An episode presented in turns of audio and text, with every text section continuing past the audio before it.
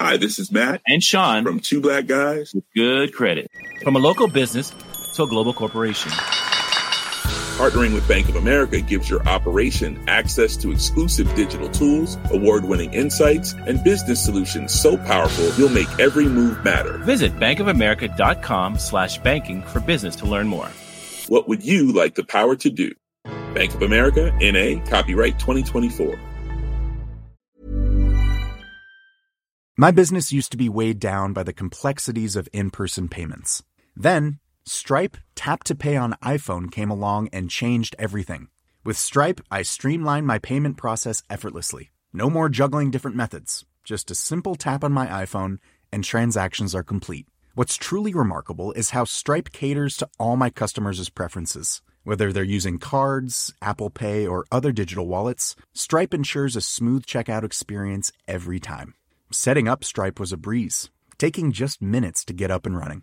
From local markets to global retailers, Stripe helped me expand my reach and grow my business with ease. To learn how Tap to Pay on iPhone and Stripe can help grow your revenue and reach, visit stripe.com slash tap iPhone. Coming up on DTNS, a proposal to fix safe harbor for tech companies, why Apple is punishing a Basecamp email app, and whether AI will replace artists like Scott Johnson. This is the Daily Tech News for Wednesday, June 17th, 2020 in Los Angeles. I'm Tom Merritt.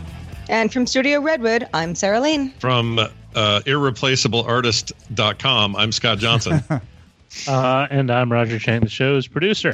Man, we were talking about uh, the proper way to communicate with people over the internet, how we'll be ruled by our chatbots, Sarah's uh, deep explorations into the world of TikTok. You can't miss Good Day Internet, folks. You got to become a member and get it at patreon.com slash DTNS.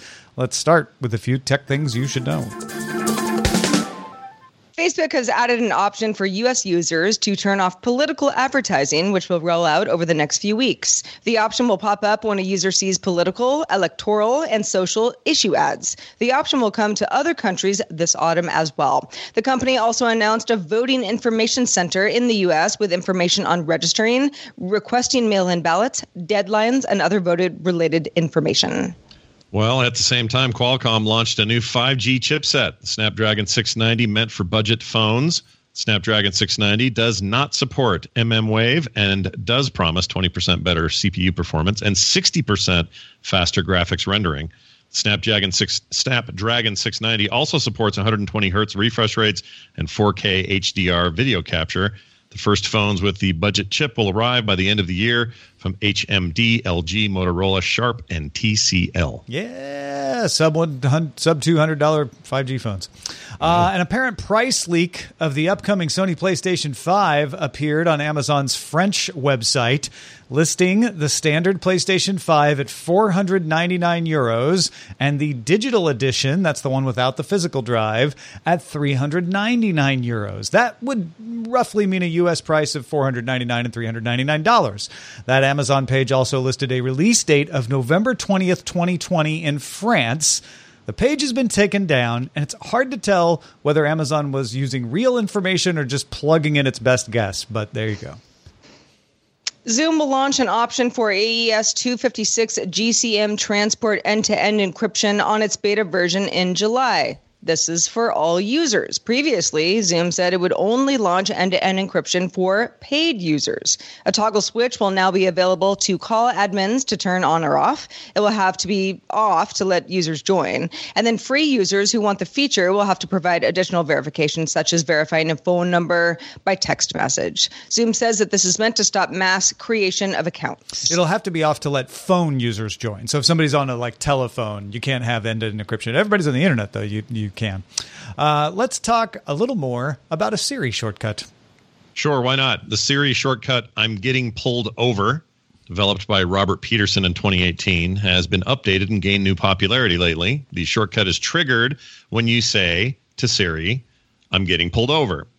It then dims your phone, in this case, your iPhone. Everybody knows where Siri comes from, I guess. Pauses any audio playback, records video from the front facing camera and can send a location and copy of that video to an emergency contact that you would you know you would set that up. Uh, the shortcut is free on the App Store for users of iOS 12 and up, and needs to be granted permission to use. Yeah, you, you do have to do a little work. You have to go into settings and say uh, use allow untrusted Siri shortcuts. Uh, if you don't, you, the default is for that to be off so that you don't accidentally put something malicious on there. Uh, so there's a tiny bit of a risk to allowing these sorts of things, but the shortcut itself is perfectly fine. It's been vetted, and uh, yeah, this would i mean you wouldn't have to use it when you're getting pulled over you could use it whenever but if you say i'm getting pulled over uh, it's going to dim your phone and start recording which is the perfect situation uh, if you're someone who historically has had bad interactions and, and wants to make sure that that you're you've got a record of what went on you've got your hands on the wheel and your wallet out and all of that uh, this is a way to to kind of let people know what happened I, I had a situation at a Costco a long time ago. This was oh, I don't know, a couple years ago now, where I had gotten out of my car, was getting ready to leave, and I noticed somebody yelling and coming my direction. Great big dude coming my direction toward the car, uh, telling me to roll down my window, and he was coming fast and kind of scary, and it looked like I was in trouble. And I remember thinking, well, this is about to go down. I hope someone films it. I don't know what's wrong. This could go real south real fast. And it turns out it wasn't that. I'd left a card or something in the store and he was being really nice and returning it. He just had resting angry body or whatever. I don't know what to call it, but he just looked really mad at me. Um, it would have been cool had it really been an altercation that was about to go down for me to have a thing like this. Um, there are obviously a ton of use cases for this, but you know, to be able to document it a little bit and say, yeah, this is what actually happened, and have some audio, have some video, yeah. and I can see why this is taking on new popularity given current circumstances. I think it's actually kind of a cool idea. You know, the fact that it's been around since 2018, I had not heard of this before. And, uh, you know, place of privilege, I suppose, uh, because there are probably people who are like, oh, I knew about it, or I wish I knew about it because this is something that I would have needed. Um, but the, and, and the thing is, is like, just because you might be getting pulled over, you know, which is insinuating that you're going to have to talk to a police person, you know, on the side of the road or wherever. And, you know, maybe it's dark and maybe it's late and maybe, you know, things go awry or maybe they don't. I mean, it doesn't mean that, oh, this is something terrible is about to happen to me. But just to have that kind of backup um, more and more these days seems like, well, it doesn't hurt you it doesn't hurt you to at least have your side of the story that could you know could help you later on if indeed something does kind of end up sounding a little sus yeah, yeah. I mean, I'm, I'm i'm lucky enough to feel like i don't need this uh, but not everybody is uh, that's just the world we live in and uh, especially yeah. folks who are black uh, you know, we've we've heard Chris Ashley and, and Rob Dunwood uh, talk on SMR podcast about like, yeah, they have that wallet out uh, when they're driving around because they don't want to have to reach it in their pocket and have a misunderstanding. This is protection uh, for those kinds of situations to to be able to show what happened. And if you really, really, if you really just want to sing a song and it's come to your brain, you don't want to fiddle with your phone or take your eyes off the road or remove your hands from the wheel it can act as that too. Just a moment of like, I've got to sing this song and send it to my mom. She's your emergency contact. She hears you sing it. Everybody wins. So there's a little happy way to use it as well. right. Yeah. Your mom's like, you said it was an emergency, but I like the song as well. Thanks, Scott. uh, moving on, a team at the Chinese Academy of Sciences in Beijing has developed a tool called Deep Face Drawings that can take a rough sketch and then produce high quality artistic images from that sketch. The deep learning system was trained on facial components and can recognize them in a sketch to pull together detailed versions that then work together into a complete image. The technology will be uh, presented at SIGGRAPH in July. Yeah, so so the big advance uh, algorithmically here is that it's able to recognize the components of a face even when it's me drawing, right? Like, oh, those must be eyes, uh, and that must be eyebrows, and that that's hair, and it's able. It's, it has learned. It's been trained on a uh, on a data set to figure out like okay so that would correspond to this type of hair which usually goes with this type of forehead which corresponds to what they have and create a picture that looks good there's been a lot of algorithms try to do this sort of thing and it ends up looking kind of like a picasso like they just don't quite fit together this one uh, apparently works fairly well yeah it's quite the advancement so i actually have a a case of uh, a use case for this that could be potentially devastating to a certain sector of uh, sort of art employment, and it's this: in the games industry, if you're somebody like I don't know a company making the next big RPG, and we could use an example like the old Baldur's Gate games or something. Those games, one of the hallmarks of them is that you get to build a team of characters, and not only that, but you get to be very customized about what their portraits look like. And this is true of many games. We'll just use that as an example. So there is dozens, if not hundreds, of portraits to choose from that were all created by artists who were all paid to do this because it's a very specific skill. And some look like, you know, brutish barbarians, and others look like uh, wizards and whatever. You have this big range of stuff. In theory, this has incredible potential to autofill for a development company all that stuff, and they suddenly have a gigantic cost lifted from them. Or the next step of this, by the way, is a player being able to say, "Yeah, kind of like this, but I want to tweak it a little bit. The eyes are too far apart. I want to, you know, give them a bigger nose. I want him to look like me. Whatever. All that kind of customization comes into these things as well. And suddenly, you have blocked out the need entirely for portrait artists to create fantasy portraits or pa- portraits of faces that look painterly. We're not talking about just reconstructing human faces here. We're talking about a stylistic look to an artistic representation of a face in theory, in the short term, that kills a bunch of art jobs potentially in that industry and others. But maybe I don't. I'm having actually a hard time seeing what the long term is. Where I'll, I'll give you one. Uh, so, so what? So what this can do for me is I can do a sketch on my computer and have the character created. Right? It's a, much easier to do that than to sit there and painstakingly, you know, pick one out in a character builder screen. Uh, but somebody needs to have created the art for the orc, for the undead, for the the kind of character. So while the tedious work of having to create all these different versions can go away, artists can still be employed to do master versions and potentially get paid more for that because it's higher quality work. That's a good point. So yeah, I hope that is what ends up happening because part of me is stoked about this, and then part of me is just a little nervous for people who are in that in that world. Yeah, so sure. it's always so. nervous until you know what that. It's nervous, like you, you you mentioned this on Twitter. It's nervous for accountants to see Lotus one two three until they realize, oh, this is going to free us up to do a bunch of other work we were never able to do, and we're not going to all lose our jobs. There you go. So yeah, we got to you got to you got to see if that's going to happen, and you got to manage that transition. Don't just assume it's going to happen either. Yep. Uh, hey, you know what we can all agree on? All mm. the major parties in the United States hate Section 230 of the Communication Decency Act.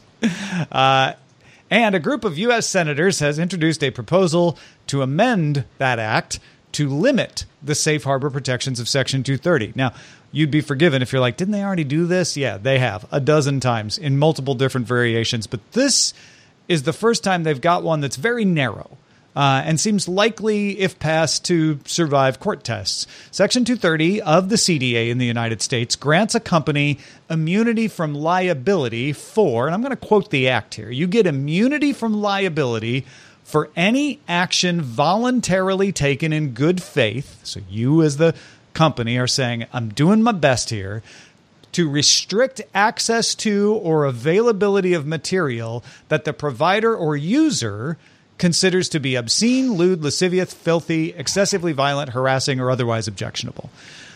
You're basically saying we're not going to punish you if you moderate. If you take something down, we're not going to say, oh, well, now you're responsible for everything everyone says on your platform. The person who said it is still responsible. Section 230 gives you the ability to moderate things without taking responsibility for what everybody's saying.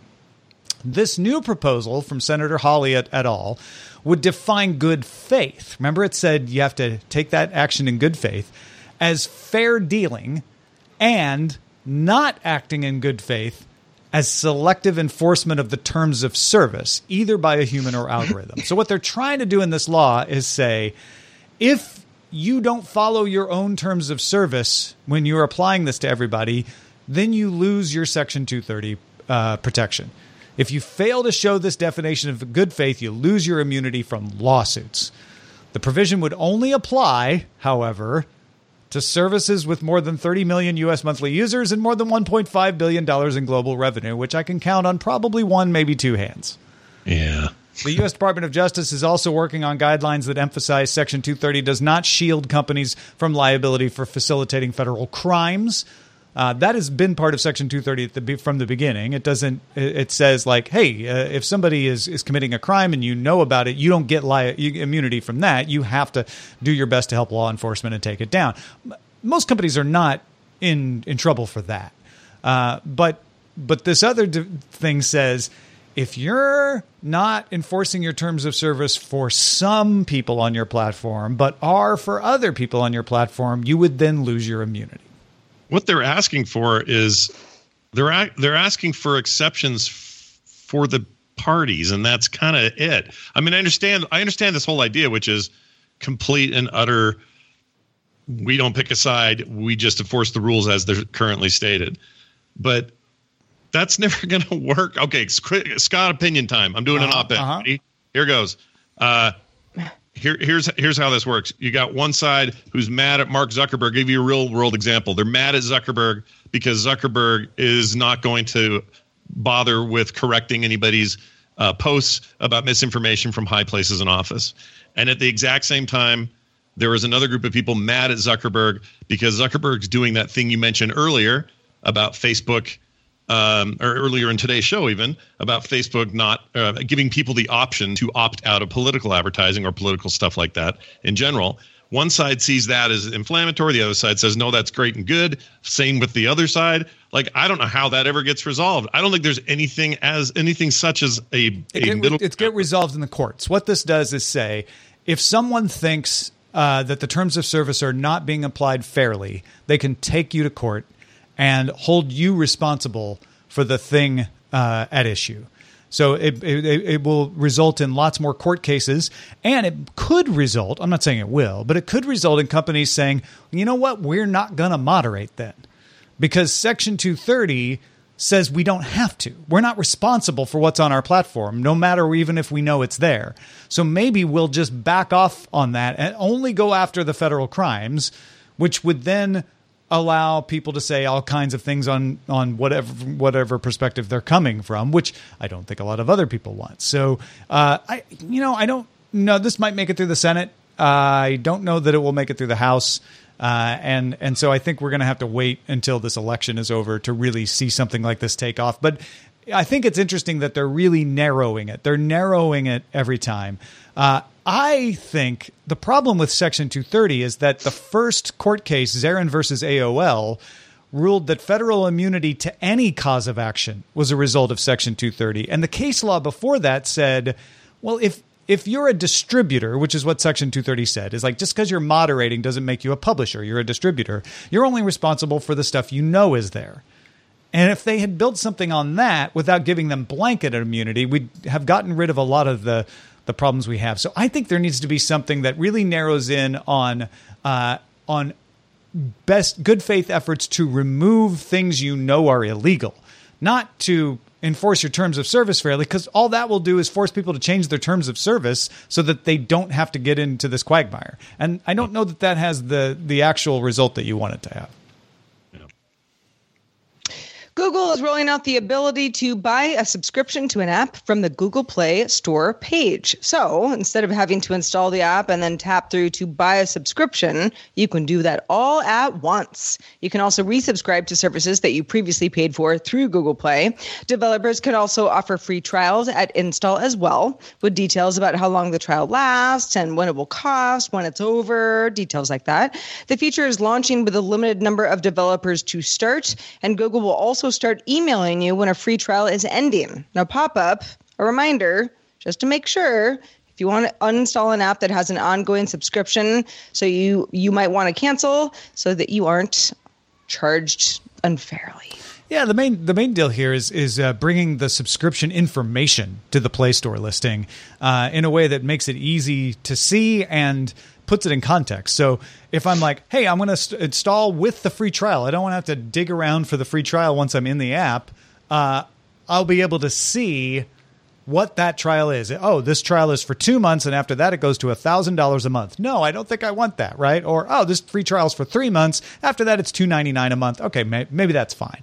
Uh, and and and I love that. I, I love giving you more information at the point of download to make it easier so you don't have to click through a bunch of confusing stuff once you're in the app because that's how, how a lot of this fleeceware gets you is confusing you by in once they're inside the app and this clears a lot of stuff up there's also times where you know when you go in there when you're going to get that app that you plan to subscribe like some certain health apps or something like that you just know you're gonna. I like the idea of just being educated up front about it and choosing then. It skips a lot of steps. Like there's Yeah. a convenience factor here that I really like. So all of that combined with hey, reminding you know, remind me later that I'm still subscribed to this. I think is a great fair way to offset some of that as well. I, I really like it. I hope others follow suit. I think it's good. The more I've thought about it, the more I like it. One thing I really like is Daily Tech Headlines. You can get it each day in about five minutes. Go subscribe at dailytechheadlines.com. It's that time of the year. Your vacation is coming up.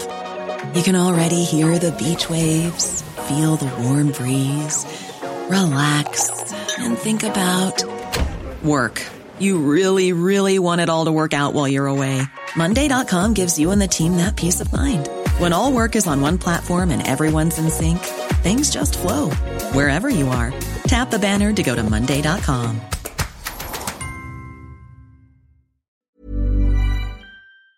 The Claude 3 model family from Anthropic is your one stop shop for enterprise AI. With models at every point on the price performance curve, you no longer have to make trade offs between intelligence, speed, and cost. Claude 3 Opus sets new industry benchmarks for intelligence. Sonnet strikes the perfect balance between skills and speed. And Haiku is the fastest and lowest cost model in the market, perfectly designed for high volume, high speed use cases. Join the thousands of enterprises who trust Anthropic to keep them at the frontier. Visit anthropic.com slash Claude today. My business used to be weighed down by the complexities of in person payments. Then, Stripe Tap to Pay on iPhone came along and changed everything. With Stripe, I streamlined my payment process effortlessly. No more juggling different methods. Just a simple tap on my iPhone, and transactions are complete. What's truly remarkable is how Stripe caters to all my customers' preferences. Whether they're using cards, Apple Pay, or other digital wallets, Stripe ensures a smooth checkout experience every time. Setting up Stripe was a breeze, taking just minutes to get up and running. From local markets to global retailers, Stripe helped me expand my reach and grow my business with ease.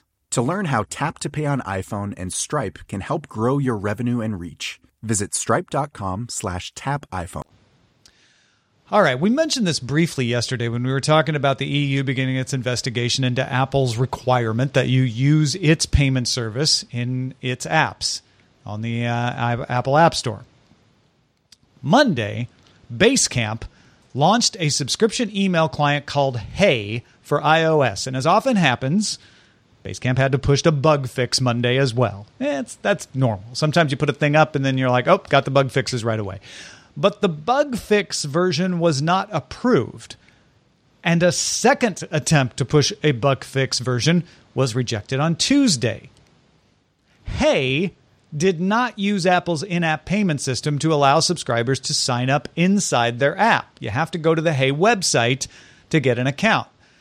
That's because Apple doesn't allow third party payment systems. It's all or nothing. Apple doesn't allow you to even mention where to pay to get a service in your app. And that might be Hey's problem. Thurrott.com says Hey had a note in its app explaining that users could go to the web and pay there instead. Apple doesn't let you do that.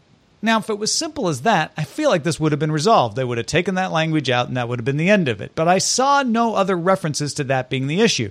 If that was not the case, you would think just making people go to a website to get a subscription wouldn't be a problem. Kindle does that. Netflix does that. There's no no reference to subscribing in the Kindle or Netflix apps. You know you have to go to Kindle's Amazon's website or Netflix's website to sign up there. Those are considered what Apple calls reader apps, and as long as they have no mention of subscriptions, they're fine. But The Verge reports that the problem is that email apps are not considered reader apps. Just let the irony of that uh, fly by. It'll just get in the way of you understanding this. Apple apparently only lets music, video, and magazine apps be reader apps, and any other kind of app must offer an Apple payment based subscription option if there's any subscription option anywhere else in the world.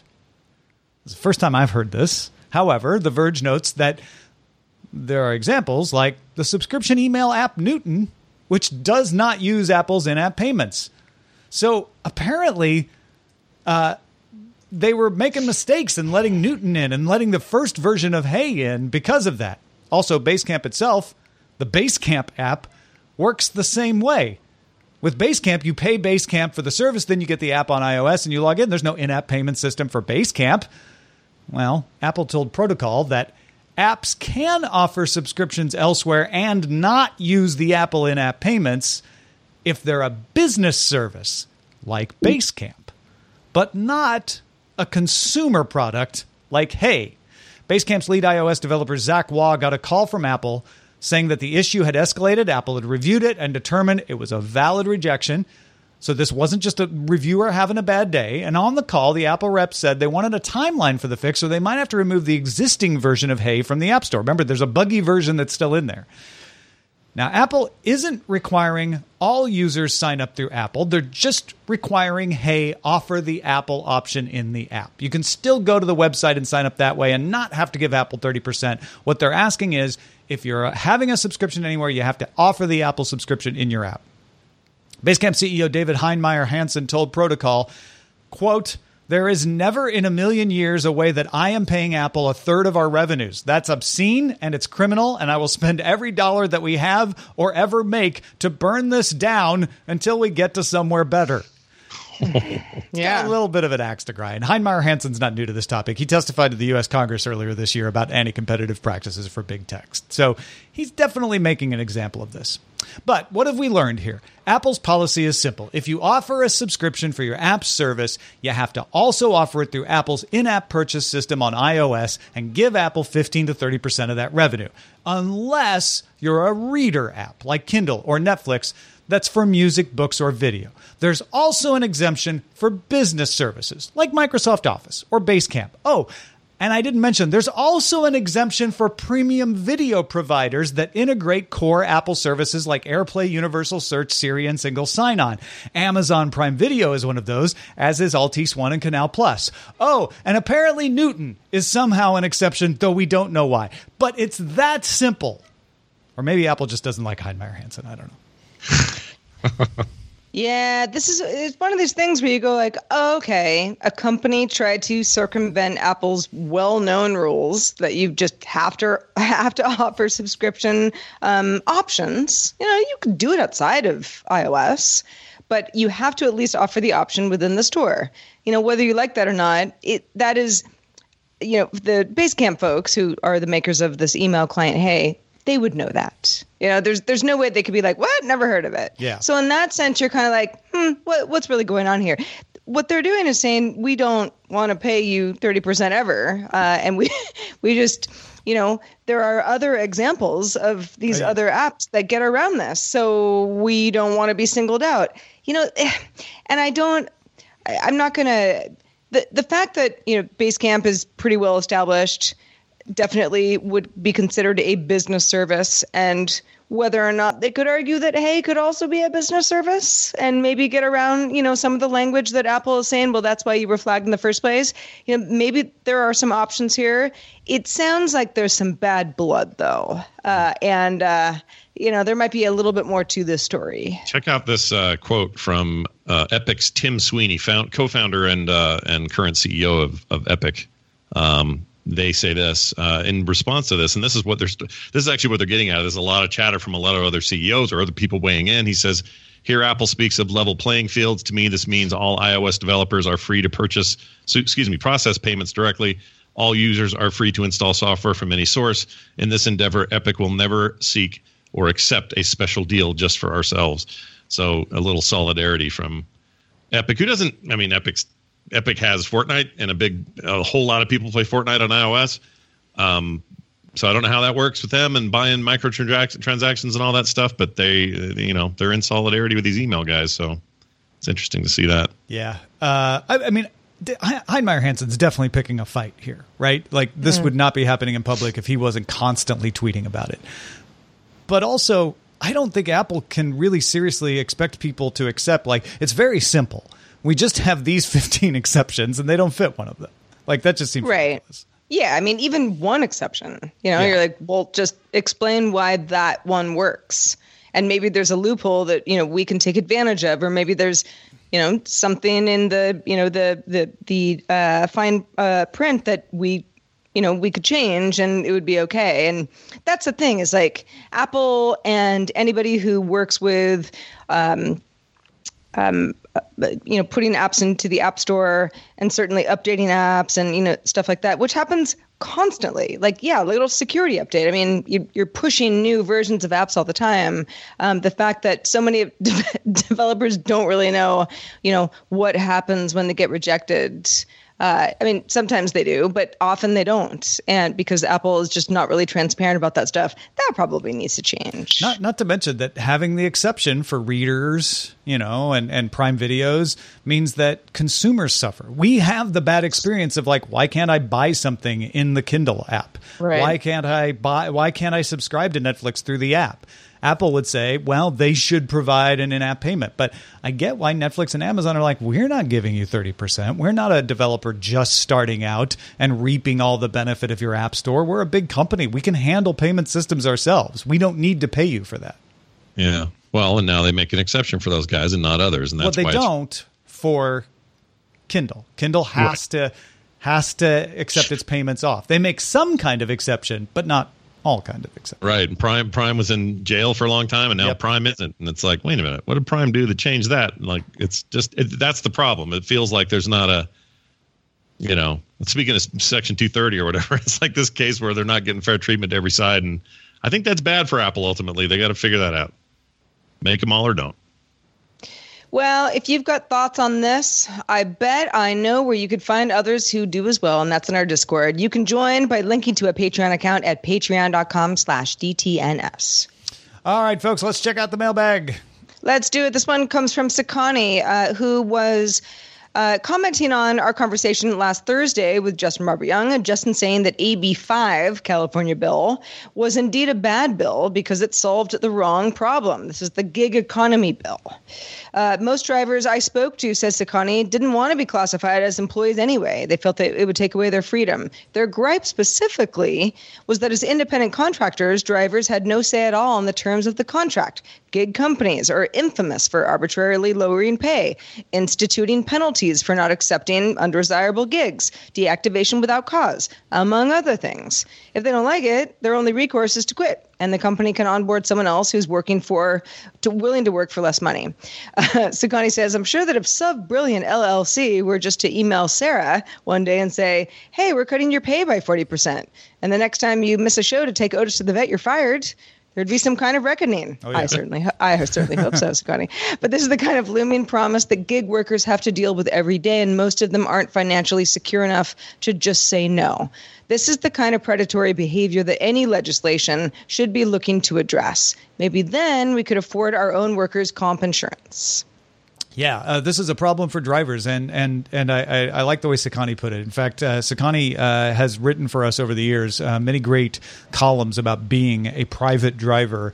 Uh, and and and the perspective from that side of it, which is like, oh sure, I can quit and go to Lyft, uh, but that doesn't really help a lot because you need most of these. You need to do multiples of these uh, to to be able to scrape a living by, and we we just don't have any leverage over the companies, and that's why I. It's my opinion pr- right now still that what you need is a new bill that addresses the gig economy because it's new, not one that is applied to every business and affects some better than others and doesn't really, as Justin said, necessarily address the problem. Yeah, my DoorDash person today um, showed up. This is total anecdotal, but they pulled up, and as they pulled up, I watched them sort of grabbing for the food on their seat, and then I watched them look at their dash, and then almost like in a hurried way, swapped their Lyft for their Uber sign. Ah. And then brought me DoorDash food. Yep. And then probably ran off to do an Uber pickup. You know, like there's no question that a lot of this stuff's all happening at once because that's again, like you said, Tom, how you scrape out a living. And I just thought that was interesting. Just I'd never really seen that before. Somebody's spinning three plates today, and I hope they. plates. Oh yeah. I hope they yeah. got good tips. That's all I hope. Well, shout out to patrons at our master and grandmaster levels, including John Johnston, Chris Smith, and Jeff Wilkes. Also, thanks to the one, the only Scott Johnson. Scott, what's been going on with you, Fred, and Can? Well, so today, this week rather, ends a sto- little mini story arc I had that's ended a little sadly, and it wasn't really intended to be. It's supposed to be mostly a funny uh, comic strip, but Instead, it kind of went places, and also it's ridiculous. So if you want to see how things turned out for let's call him call it a, a can of cream corn's new friend. Go check it out at fredandcan.com. You can get the comic every week. It's 100% free. It's just there for you to take. If you're looking for that or anything else, you can find all of it over at frogpants.com. Patrons of the show uh, are so valuable to us. They are they provide the majority of our revenue, uh, and they are supporting the show directly. If you get value out of the show, we just ask you to put a little number on that value and give it back to us uh, based on what you can afford. And we'll throw you some perks. One of the perks is you're going to get a whole new series for free. Uh, it's going to show up for all patrons. It's called Know a Little More. This is what I've been working on on the days where I'm not on DTNS, where I deep dive into particular topics, like Section 230 Safe Harbor.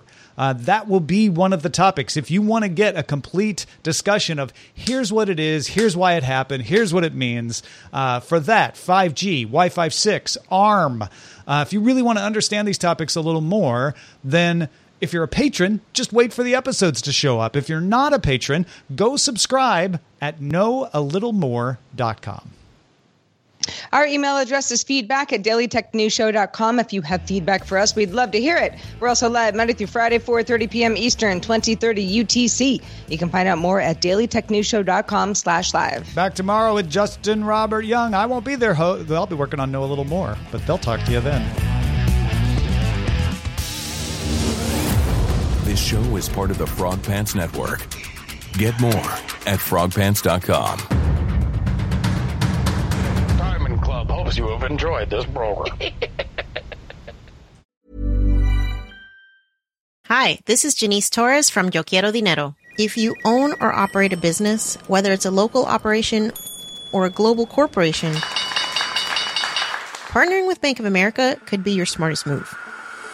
By teaming with Bank of America, you'll enjoy exclusive digital tools, award winning insights, and business solutions so powerful you'll make every move matter.